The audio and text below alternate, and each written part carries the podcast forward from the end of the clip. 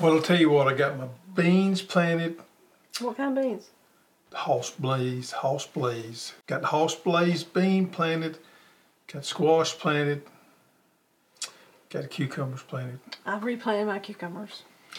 I salvaged, I had a piece of a row cover. I put over and salvaged 4 squash plants.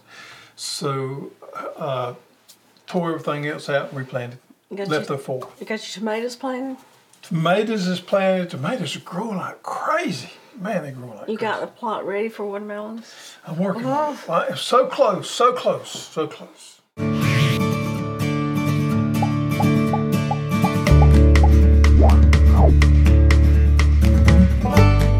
Welcome everyone to the Row by Row Garden Show. Best daggum gardening show on the radio and the internet as well. Glad to have you. We talking all things watermelon this evening. Mama Host is in the house. I'm back. She's back. Short little recess here. We had Tracy last week, and this week we got Mama Host is back in the saddle again. Mm-hmm. I wish I could talk like Tracy.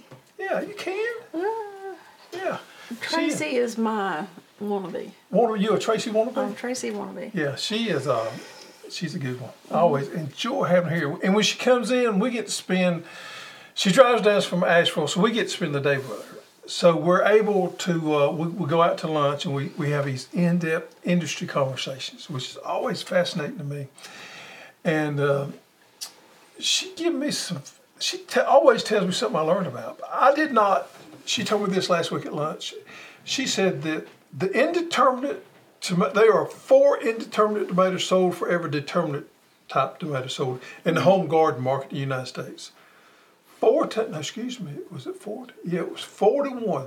So 4 times as many people grow indeterminates versus determinates. And we actually, because we're a southern company, we sell more determinates than we do indeterminates. Just that kind of stuff is fascinating to me. She's just fascinating. She just knows so much. Yeah. So if you missed that, go back to last week and watch that. Guarantee you, you'll love it. All right, so we're talking watermelons. Is that your favorite crop to grow? It's on the top of my list. Not the top, but on the top. The top section of my list. I've got probably 3 or 4 up there, and it's at the top. I enjoy growing watermelons, and therefore I enjoy eating watermelons. Yeah, so we're going to throw up some pictures. He gathers his watermelons, puts them under a pecan tree. Yes, I do. And he may eat them for a morning snack, lunch, and afternoon snack. Yep. I carry a big knife on my side here in a leather sheath. And at any given time, I'm out underneath the pecan tree, and I slice me one open, and I eat it. Yeah, and you should give the leftovers to the donkey and horse. They're gone to other farms, so you give them to chickens. Yep. Yeah. Chickens get my leftovers. Now, I'm not one, I normally grow a lot of watermelons, and I have watermelons piled up there, so I'm not one to eat it all the way down to the rind. No, he eats the heart, and then shares the rest with the chickens. If I want some more, I move on. Now, I have been known by myself to eat more than one watermelon in one sitting. Yeah. So, I eat till I get enough of it, and then therefore I move on. Mm-hmm. But anyhow, it's a great treat for me in the summertime. I don't know if anybody loves watermelons more than I do. Yeah, in the middle of summer, you find you in the fig trees. Yeah, fig trees. The beginning of summer, when the watermelons are in, you find you under the pecan tree. Yeah. Eating a watermelon. I go from watermelons to figs. Yeah. Yep. That's true. Yep. All right, so let's talk about some new seed varieties we've got this year. And they're watermelons. And they just so happen to be watermelons. First one here, now this isn't actually a watermelon. This is Lily Crenshaw Melon, which in my book it's actually a Crenshaw type melon, but it's more of a musk melon to me. It has a very high sugar content. It's a pretty early yielding muskmelon. So if you're into those kind of things, I grew some years ago. It's not something I grow every year. Mm-hmm. But if you're into those, heck, this is a good one right here. It's a hybrid variety that has good disease resistance. Next one here, and we're going to expand on this one more and more. We actually got a little picture that's going to come up. We're going to have a passing glance of this one in there. Orange Glow Watermelon. Yeah, you grew that a couple of years ago. No, it's been longer than that. It's been, I did grow it a couple years ago. I think it was 2014, wasn't it? Well, that's been, it's been a while back. Yeah. 2014, 8 years ago. Mm-hmm. Yeah, I grew this about 8 years ago for the first time. It's a great one. I'm going to expand on it more later. It's probably the most unique colored flesh ones of all of them out there. Is that what my granddad, Papa used to grow? Nope.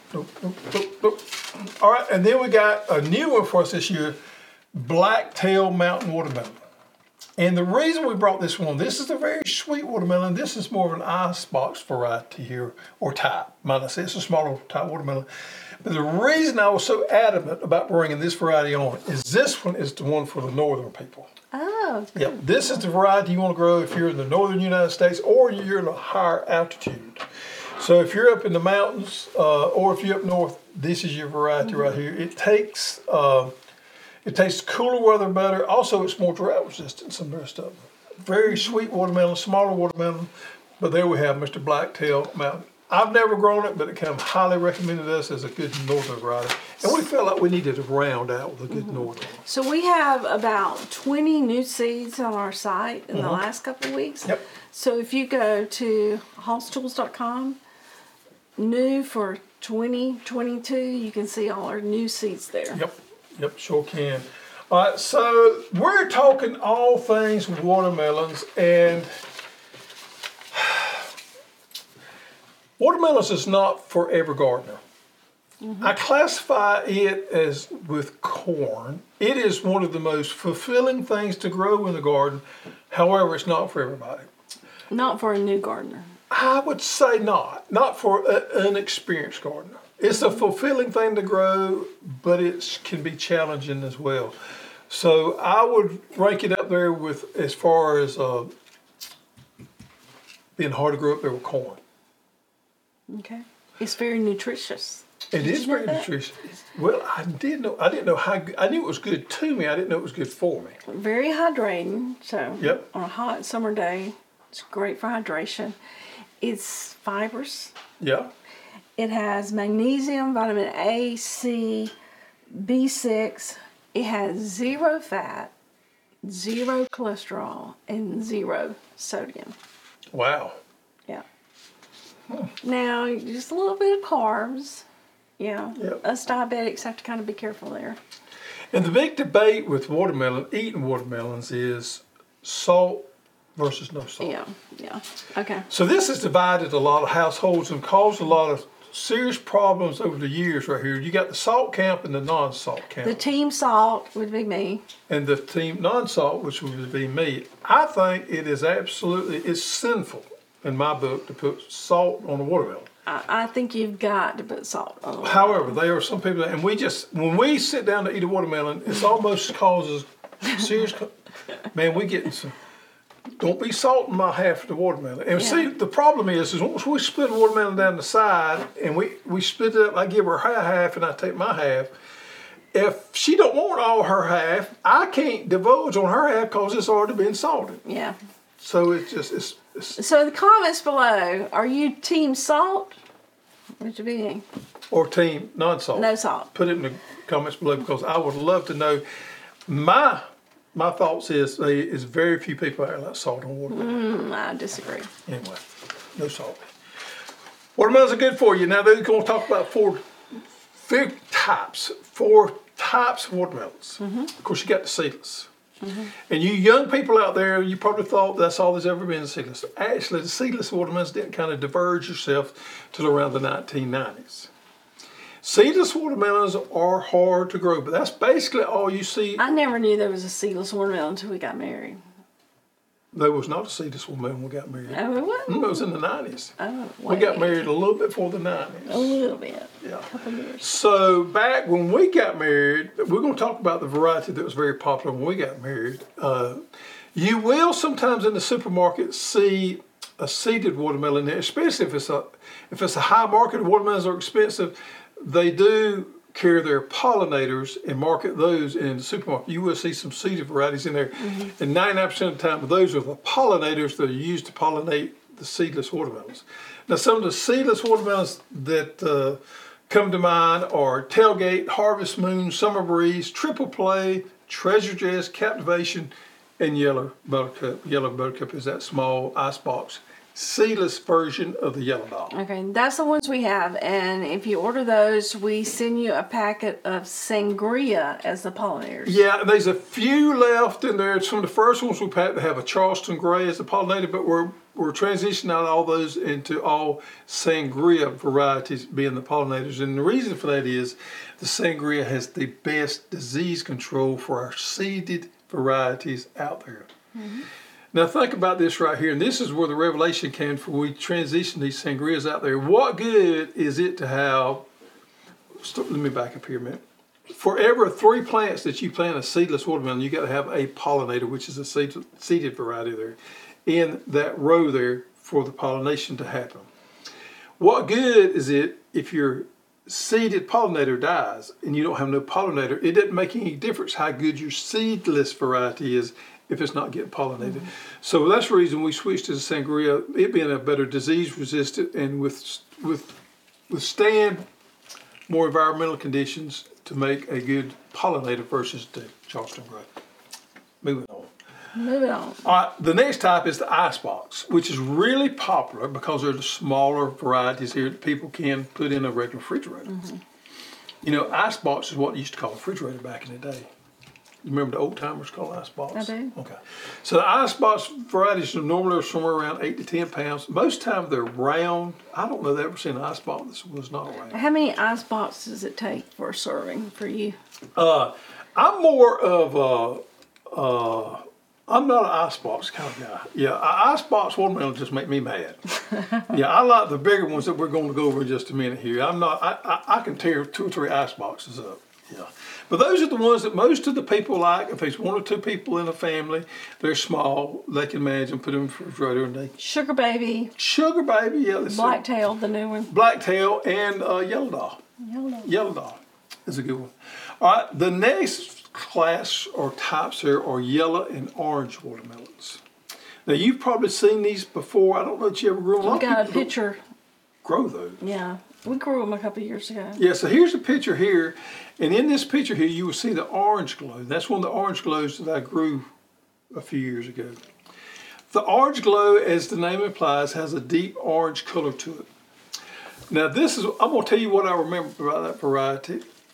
Meat inside of it was very, very good. Very crisp, very unique flavor, very sweet. Sweet. However, the rind on it was very thin. That worked fine for a home garden. But it wouldn't. You didn't handle. It didn't handle very well. So if you had to, if you're doing a market watermelon, although this one sold good at market because I gave a lady some. Miss Sherry carried some to market, and I remember them selling well for because she split one and showed everybody what it looked like. She said they sold really good. They don't do good with a lot of handling. That's the reason they never made it in a commercial market because they bruise real easy. They are such thin rind. But for a home garden, they work fine. And, of course, the yellow ones. That's the ones you probably remember your granddaddy. Yeah, I remember granddaddy. My papa actually grew those. Those are those bright yellow ones I grew. Baby Doll last year. I'm growing one this year called Yellow Doll. But his was bigger. Yeah, they come bigger, too. Yeah. But these, the Yellow Doll and the Baby Doll are more the icebox yellows. So it can be more than one type. It can be an icebox yellow. But, in general, yeah, they was big. I can remember... I've got a variety, but it was a one we used to grow that was a big round one that was pale colored. Not Moon and Stars? No, they do make a Moon and Stars yellow, but this was not a Moon and Stars, but anyway. Yeah, they come in all shapes and sizes. And then the last one. This is the picnic. This is probably the most popular one. These are the larger watermelons. These are the ones that's 20, 25 pounds. The one that I grew up on. And we normally classify these as the red ones, although they can be. What you like to snack on. Well, it can be bigger ones and yellow. For the most part, it is the Crimson Sweet. It is the Moon and Stars. It is, let's see here. Georgia Rattlesnake. Yeah, Georgia Rattlesnake. Charleston Gray. Jubilee, Crimson Sweet, Congo. Congo is an old heirloom variety. My granddad used to grow Congo. Back along, he grew the Congo and the Moon and Stars.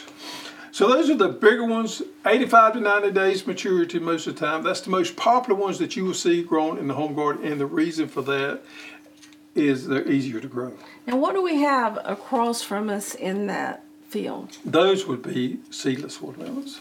I don't know what variety they are, but they're seedless watermelons. And they're grown on the plastic. and they're grown for the supermarket. So they'll come in and harvest those and carry them to the supermarket there. And those are the ones that you have to have the pollinator. Mm-hmm. Now, one variety that's classified in the picnic variety that is my favorite one, and I always recommend this one the most, is Sangria. And we talked about Sangria just a moment ago because we love to use that one as a pollinator. See if we can move these over here. This is Sangrias that I'm going to plant in probably about a week. I would plant them now, but we got some rain coming in. I don't have my spot exactly ready yet. It's a great, great variety here. For the seedling varieties, it has the best disease resistance. It germinates the best, and it is considered an all-sweet variety. Therefore, it has a very high sugar content. So, in my humbled opinion, for the home garden, Sangria is the best one to grow. Now, Sangria is one of those bigger watermelons, so if you want a smaller one, you may want to tend to go to one of those ice boxes right here. So that's it right there. I tell you, when we talk about growing them in a minute, we're going to go back to this. How about that? Yeah, I tried to pull one out. It wasn't. Well, I'm going to show you how that's done. I'm having my notes back here. Thank you, ma'am. All right, so there we have that. Now let's talk about when should you plant watermelons for your zone. Now this is what I like to do. I like to transplant my watermelons. I like to grow my watermelons in trays, and I like to transplant them, although you can direct seed them. But let's talk about transplanting to start with. These watermelons right here are about 4 weeks old, and they're ready. They're ready to be transplanted, although they can wait another week. You can see there inside there, the true leaves have come out and starting to show their separate. What size tray is this? This is 162. Now, I do not recommend growing them in a 338. You need a bigger tray than that. The 162 works pretty good for these watermelons. That's the ones I grew mine in. I prefer to grow them as transplants, and the reason being is I know exactly where my plant is at, and I get a little better germination because I'm in a controlled environment. Plus, weed control. I can put these out there and get a head start on my weeds. And number three is I can get a head start on the season. So if I grow these in the greenhouse, I can get 2 to 3, to maybe a 4 week, nine, I'm gonna back up and say 2 to 3 week jump. If you was to direct seed them at the same time that I put the transplants out there, you're looking at probably about a 3 week difference there. And a lot more weeds. A lot more weeds. So I prefer, me personally, to grow them in a greenhouse and move them out there. 4 to 5 weeks, you can grow these babies out. Normally, no problem whatsoever. So, let's throw a map up there on the screen and talk about when you could plant those. All right, seed starting dates. Now, you folks in Zone 10, you would want to have started your watermelons around December 15th. Now, these are some general guidelines that I normally go on. You can vary off. And all this is on Halls University Watermelon Growing Guide. Yep. So if you miss it, go check out our website, Halls University. Yep. Zone 10, December the 15th, you want to plant your seeds in the trays in the greenhouse. Zone 9, you want to plant your seeds in the greenhouse around January the 15th. Zone 8, and I pretty much stick to this date pretty hard because we're in Zone 8, February the 20th. Yeah. It's perfect for me every year. Zone 7 around the 15th of March. Zone 6 around the 1st of April. And Zone 5 around the 20th of April. And that's the greenhouse. That is the greenhouse. Okay. 4 weeks after that, 4 to 5 weeks after that, you put them in the ground. So there's some good information there on that. Now, let's just say that you didn't have a greenhouse and you was going to grow them in the ground, direct seed them. Nothing really wrong with that. You can do that. We used to do it all the time when I was a boy coming up because we didn't have a place to grow transplants. Mm-hmm. If you're going to do that in ground, you want to direct seed in January in Zone 10 in January, Zone 9, February, 1st of March, Zone 8, which we're at. Now this can vary just a little bit. This is a good safe bet here, April. Now, can you get by around the end of March? Yeah, especially if you're having a warm spring, you can get by. But a good old general guideline there is going to be April. You'll be safe for that. Zone 7, April to May. Zone 6 in May, and Zone 5, May, June. I say toward the end of May and in June for Zone 5. So Zone 7, they need to be getting ready? Yes. Yes, they're going to direct seed. Yep, absolutely. All right, so growing these things in these trays can be a little challenging sometimes. And the reason being, these watermelons are so fragile. Mm-hmm. Now, a tomato plant is pretty tough. You just pull them right out of there. But I'm going to show you here just how fragile these things can be. Now, what I do, these are not going to pull out like a tomato plant would. But I take something like a pencil or a pen anyway, and I stick it up in the bottom right there and kind of poke it through a little bit right there. And that plant is going to pop. And I'll show you what I'm talking about here if I can get it out here. I'm going to pull it out and be easy, gentle with it. So when I'm out there putting these out, I really like to be gentle with them and do them. Now you can see there that plant's pretty good. Look at the root system on that. That thing's rooted in pretty well. And that 162 tray does a wonderful job growing these so these roots don't get root bound. So if you just try to pull it without... It's pretty much going to... It's going to damage it. Yeah.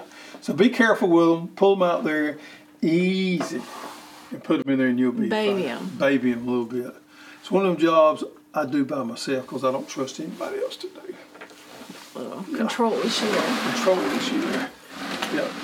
All right, so let's talk about planting depth and the way I plant them. Now, I always put my watermelons on drip irrigation. And the reason is when you get that dense coverage and a lot of vine there, which you want to grow with watermelons, it's hard sometimes to water enough from the overhead to get it down to the root system. Also, watermelons are known to have disease issues.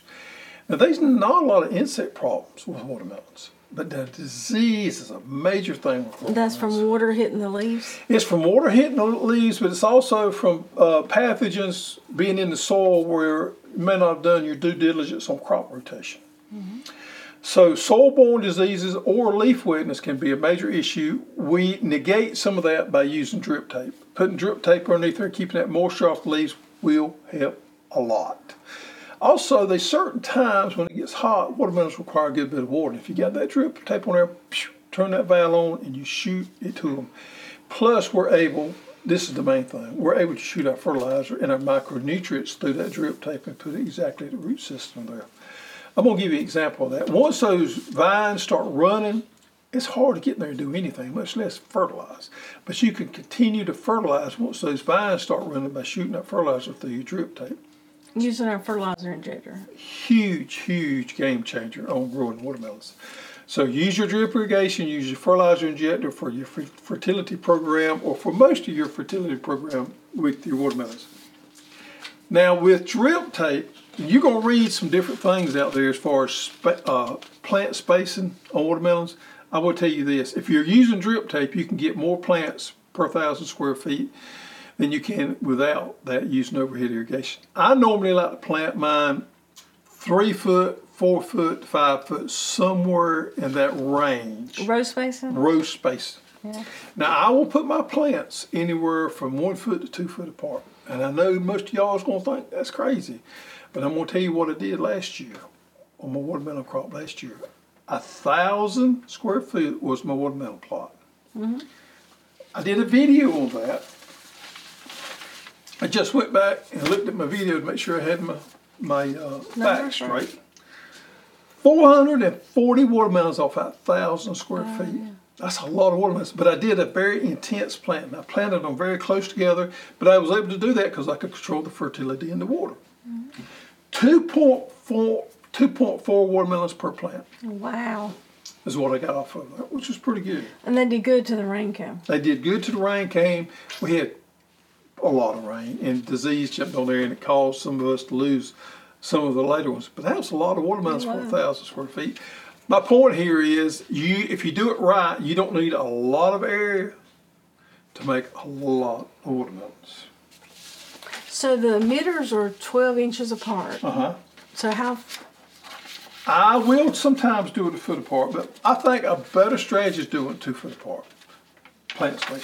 Now you say to yourself, well, that one emitter is just going to be missed. Well, not necessarily. Once those plants start running and the root system gets out, they're going to fill in and go to that other emitter. So you got a pretty good area there you went for a root zone. Mm-hmm. Anyway, go back and check that video out on our watermelons. And also at Halls University, we have a fertilization schedule. Mm-hmm. That tells you what to do pre-plant, 2 weeks in, and so forth. So normally speaking, you want a pH around 6.0 to 6.5, somewhere in there. Of course, if you got compost or you got access to chicken litter, put that out there. Anytime you can put good compost out there, it's going to benefit you. Or if you got any kind of chicken litter, manure, horse manure, anything like that, boom, put it out there, and it's going to add a lot of organic matter, carbs into that soil and help you. Now, on your fertilization. Mm-hmm. If I don't have any of that, I would recommend you using our complete organic fertilizer, which is pelletized hen manure. Just put this in the row. So don't spread this out everywhere. Just mix it in where your row is going to be. Pre-plant about a week ahead of time. And then when you plant, you want to get on this fertilizer schedule right here. And we're going to pop this up. Can we pop this up? Mm-hmm, we're going to pop this up here. And there again, it's on our Halls University site. And it gives you a strategy of injecting the 20-20-20, which is a great balanced fertilizer, MicroBoost, which is all your minors and your secondaries. And you're going to alternate that with calcium nitrate. Mm-hmm. The reason is calcium is important to watermelons because you can also get blossom end rot on watermelons. Mm-hmm. And calcium helps make that wall of that watermelon thick and strong so it can, you know, make it through all those challenging environmental issues there. So calcium nitrate alternated with your 20-20-20 and also MicroBoost. Great fertilizer schedule right there. And we have all that, and it just lays out there what you need to do. Now for you guys that may be going to do something a little bit different here, let me see, I wrote this down. Yep. And you're going to use some granular fertilizer or whatever. Normally speaking, for the duration of the watermelon crop, you want 3 to 4 pounds of pure N of nitrogen or units of nitrogen per 1,000 square feet. And ideally, you want to bust that up in about 3 to 4 applications. So if you're not injecting, you can do it with a granular application. Like side dress? Side dress and something like that. You can do it with 3 applications.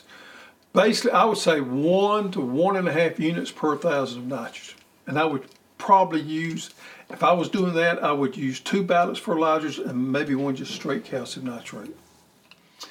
Watermelons like nitrogen. However, once those melons put on about the size of a softball, if you add any nitrogen after that point, you're not really doing yourself any good. You can cause that melon to blow up and rot on you, and plus the plant is not utilizing that nitrogen at that point. Sort of like onions, once they start bulbing, yes. Stop it. What you're trying to do is you're trying to grow as much dense vine as you can before a lot of fruit set, and that's where you want to utilize that fertilizer. You want to hit it with that fertilizer, grow a lot of vine, a lot of foliage there to protect that watermelon, and once you start getting a decent amount of fruit, back off that fertility. Okay. What about insects? Not a lot of insect problems. I normally don't ever spray for insects. Now, disease is another issue there. You know, if you have some problems there, you can go to our website. We list some things, some common problems on our Halls University. You can go there and see, but just personally speaking, I don't have a lot. Downy mildew can be a big issue, and there's a lot of other diseases that can be an issue on watermelons. So I normally, if I can, I try to plant on new ground. I'm planting on what we call new ground this year. I don't plant watermelons back in the same place. I'm on a 4-year rotation with that. And you're better off to go on new ground. But if you have to go on a rotation, never plant watermelons back to back because of a disease issue there. Anthracnose is a bad one. Gummy stem blight, dampening off. All those can cause major headaches. Leaf spots that you get on the leaves there. Our complete disease control works good as a drench there, and we have some other products. Garden Fos works good on downy mildew, anthracnose, the gummy stem blight. So we have some products out there that will help you on that. The one we have called vegetable flower fruit and ornamental fungicide is chlorothianidale, and that is a good product to put on there if you're getting a lot of rain, because that'll help protect those leaves. That's actually a contact fungicide. So we have all that information on there. You can go check that out and get you a program down to protect your watermelons. But I will tell you this, don't worry a lot about insects, but worry a lot about disease on watermelons. And if you use drip irrigation, that'll also be another control there for it. So yeah, combination of all those things will help you be more successful growing watermelons. Now let's talk about pollinators for a minute. Okay. Gotta have pollinators for watermelons. You can't think you got pollinators. You got to have pollinators. We bring bees in to put them on there. So if you are not certain that you got pollinators, you're gonna need to bring them in because you gotta have them to make. Those blooms have pollen in them that takes the bees to work them to make that fruit set. So just make sure you're aware of that. Move on to harvesting. Harvesting. How do you know when they're ready? You know when they're ready, and we have a couple of videos out there by that, by twofold. A couple pictures we're going to throw up. Yep. Here. One of them is what we call the curlicue. And this curlicue right here, when it dries down, that's a good indication. However, your first watermelons to get starting to get ready. This may throw you off a little bit, because you may have a dried up curlicue and your watermelon may be just a tad bit on the green side. Yeah. So once those first ones starts coming off, that's a good system to go on that, but those first ones can throw you a little bit. Another one's that nice creamy colored bottom where it lays on the ground.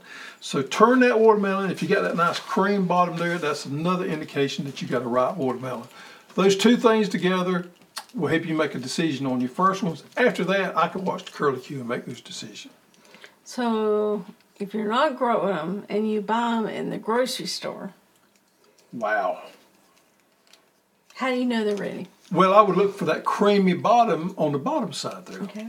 Because you can't look at the curlicue because the curlicue's not there. So I would turn it upside down and make sure I got the creamy bottom. Another way too, a lot of people might not know this, if it's got a little what we call sun blister spot on the top, a little yellow spot, most people would discard that one, would not want that one. That's also a good indication that's a good ripe watermelon. So we were in Florida last year. Oh, I forgot about that. And somebody who did not know who we were asked Greg if he could tell her. Well, I'll expand on this a little bit. So we was in Florida, this large grocery store, this Saturday afternoon. We was on a fishing trip, and I was fondling the produce as I normally do. I love to look at the produce, see where it comes from, see how much it is of it. I just get mesmerized in the produce section looking at all that. And I was adoring these watermelons. And this lady turns to me and she says, "Can you tell me when the watermelon is ripe? Can you tell me when the watermelon?" I thought myself, I said, "This lady has recognized me." And she had not. I said, so I got me a good breath of air. And I went into sermon mode. And I let, for about 10 minutes, boy, I was preaching into this lady just how you could tell everything about watermelons and all that.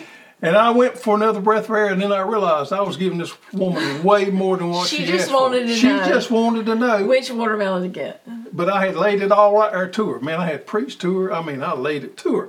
And I seen her on her face that I was giving her more than what she wanted. So I backed off from that and couldn't find out. She had not a clue who we were, but I thought she probably did.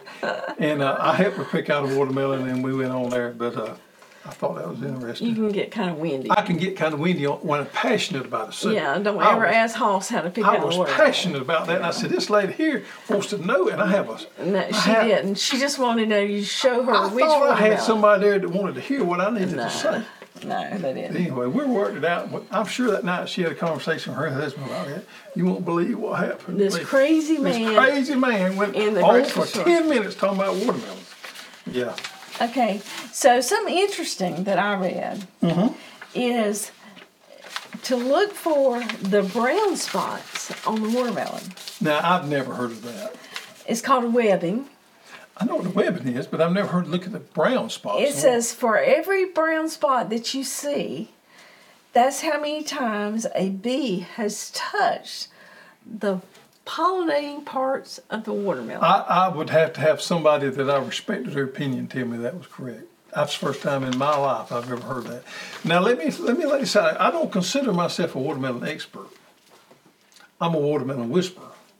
Oh, you talk to I do know. I think I know a little bit about watermelons, but I've never heard of that before. I'm not saying it's not true, but I've never heard. So, what do you whisper to the watermelons? I whisper to them. I said, "Are you ripe?" And then they whisper, "Right, yes or no." And I miss it every now and then. Yeah. They talk back to you? They talk back to me sometimes, yeah. So stored watermelons, you normally, I store my watermelons underneath that big pecan tree. Put them out in direct sunlight, and they'll stay for a couple of weeks there. Family comes by and gets them. Neighbors comes by and gets them. They know we've got watermelons. It's ready there underneath the tree. Just come by and help yourself. Yeah, we have a steady stream of people coming by and picking up watermelons. That's kind of what we do. We enjoy growing watermelons. We enjoy giving them away. And most of all, we enjoy eating them. You do. Yep. Yeah. So this week, did we have the old goat here? We do. It's somewhere here. Somewhere here? Yeah. We need to slide that out. Tracy kind of gave it away last week, but yeah. We're back on the old goat. If you find the old goat and... Tony found it last week, right? Yeah. Tony found it last week. So Tony, what's his last name? Gindler. Tony, send us your shipping information address to custserve@hosstools.com and we'll send you a coveted Hoss souvenir for picking out the old goat. So the Oakie Homestead's over with. Yeah. Said and on, and I talked to Jason the other morning. He said it was a wonderful, wonderful show. We weren't able to make it, but he just went on and on about what a wonderful show it was. So glad they had a good time there. Yeah, I hate we missed it. Yeah, maybe next year. Yep. All right, what else we got going on? Petals of the Past. Antiques in the Garden, meet and greet, Saturday, April 23rd, 9 to 5. There'll be a link below. It's free, but if you'll register, we'll know how many people's going to be there. Look forward to seeing you there. Actually, Petals from the Past, if you go to their website, you can Google Petals to the Past, and they have a little... You go to events, and they actually have a page talking about this right here. Yeah. So, this year they're adding the YouTubers meet and greet. And Petals from the Past, you may not know, is a big garden center over in Alabama that are known throughout Alabama as being one of the best garden centers, period. They do fruit trees and roses. Fruit trees, yeah. And roses. Yeah, very knowledgeable. Everybody I've talked to just raves and raves about Jason and his family that run the Petals from the Past. Mm-hmm. Yep. So we're looking forward to that. We'll be there that Saturday. All right, folks, what if we inspired you to grow watermelons? Wouldn't that be a wonderful thing? That'd be a wonderful thing. And maybe we give you some insight on how to do that so that you could sit underneath that shade tree and eat the heart out of that watermelon. Yep, just get it all over. If you have any comments, put them below. If we miss something, you have a question, and be sure to subscribe. Yep. Ring that bell so you get notified every time we have a new video. Yep, absolutely. All right, folks, now it's time for you to get out there and get dirty.